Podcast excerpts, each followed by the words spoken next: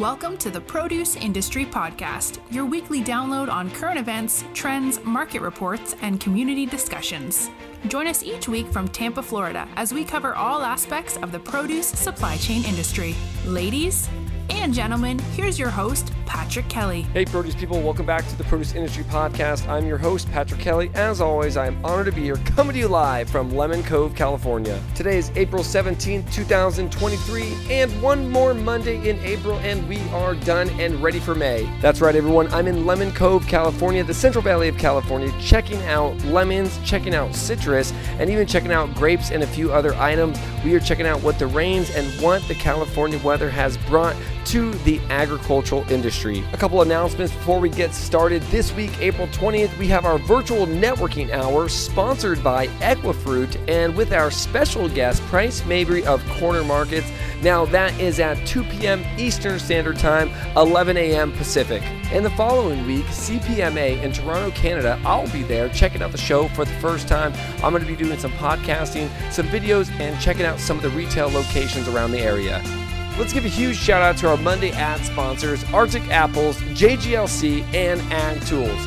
Now, let's get our featured guest introduced today. We've got two distinguished gentlemen, Albert Perez of Continental Fresh and Jihoon Kim of Sweet Goldies and Creative Vibes Only. And today we're going to talk about the next generation of leaders in the produce industry. We're going to talk a little bit about our hike. We unplugged a bit and we had fun. Now, today is a day to just think, reflect, and get your week started because every day is a special day. Join us in Lemon Cove, California, everyone, as we get your week kicked off. Let's get this episode started.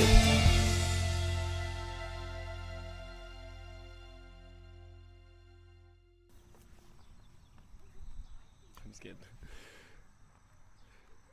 Hey, produce people. Welcome back to the Produce Industry Podcast, here live on LinkedIn, YouTube, Twitter, and Facebook.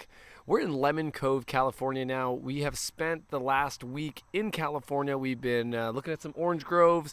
Uh, we've been hiking, and we've been doing a few things just to support the produce and supply chain industry. Heck, uh, we're even camping uh, outside of some orange groves uh, right behind us. Uh, so today we've got a c- couple guests. We've got Albert Perez of Continental Fresh, and we got Jihoon Kim of Creative Vibes Only. So we just came into the valley. Like I said, we've done a lot. We've, we've seen some grapes with John Pandel, right? How'd you like that? It was great. It was great? He's like a moving encyclopedia. He is. He's phenomenal. He's amazing. Yeah.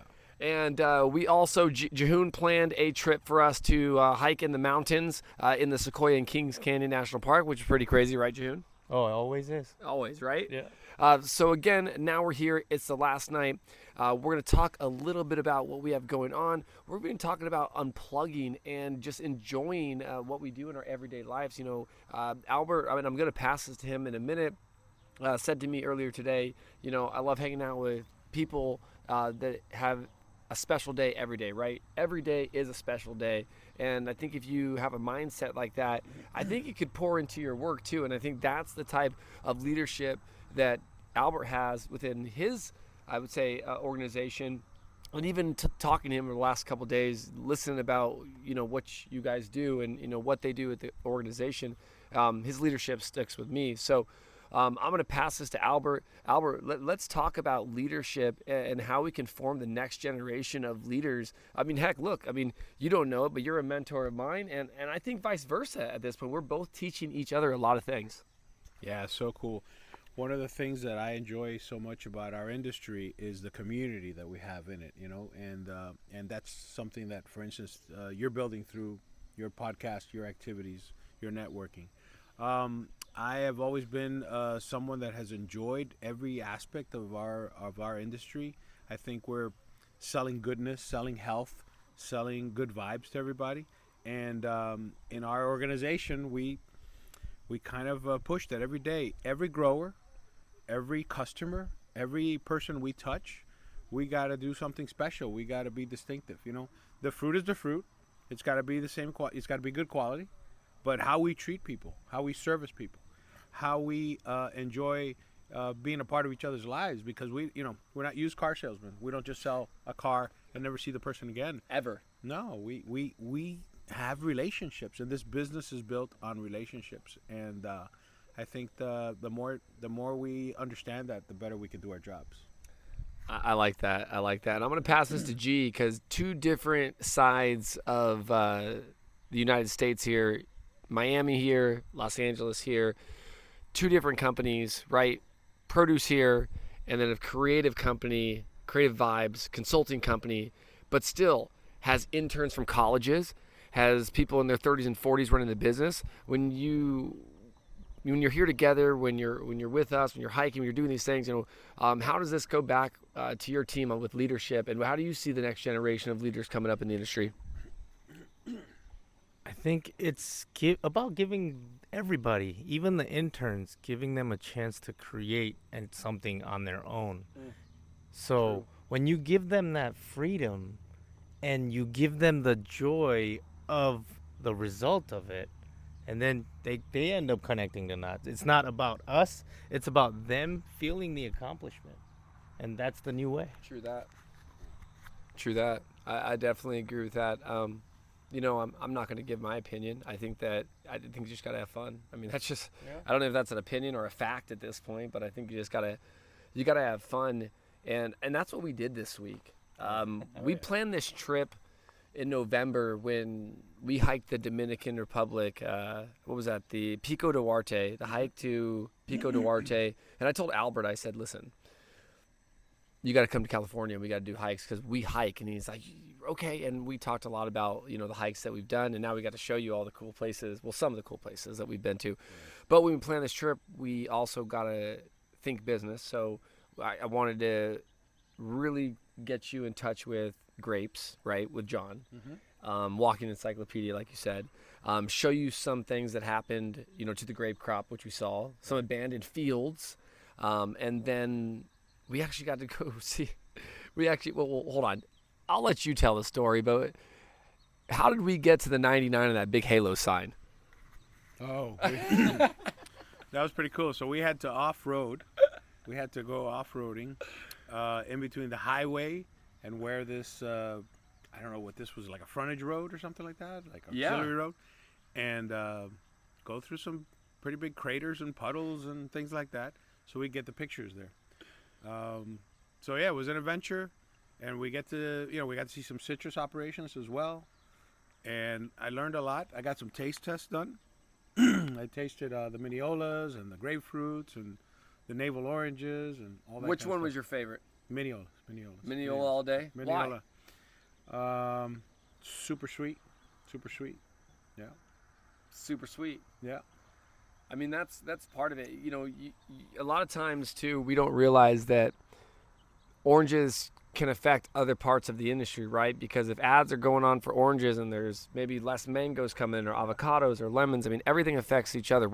If, if there's grape vineyards being abandoned, right? I mean... that's interesting to know. That means, are there going to be more or less grapes on the market? That'd be good for a mango importer yes. and a cucumber importer to know what's going on, right? And lemons that were uh, unharvested. And lemons that we didn't we didn't even talk about that. that. Yeah. yeah, we didn't even talk about the lemons that were over, unharvested. Gee, what'd you think about that? Seeing those trees broken down, and then and then Mike telling us that some of these trees they're gonna have to cut completely all the way down and then replant. It just tells us what I mean. We're only in a in a place where weather has becoming so dramatic and unex like we can't even plan for any of that anymore. And when it comes to losing picking days and losing the days, and then they don't have the strategy lined up with the proper packing sheds. Mm. You know, mm-hmm. I think that's what's going on in a lot of places, and a lot of the. I mean, if it was. If it was planned properly, obviously, but it's hard to pre- prepare for the weather that we have now. Yeah, yeah that, that's definitely the truth. A couple comments that I received on my LinkedIn throughout the week, um, people were interested in going, wait a minute, those are big lemons. Yeah, Can, that's aren't those great for juice, right? Uh, why can't they sell? It's not about that, and I think uh, you know our industry knows this. Is one thing to, that we can always say is, you know, when one is, when, when someone wants big lemons, right? Mm-hmm. We only have small.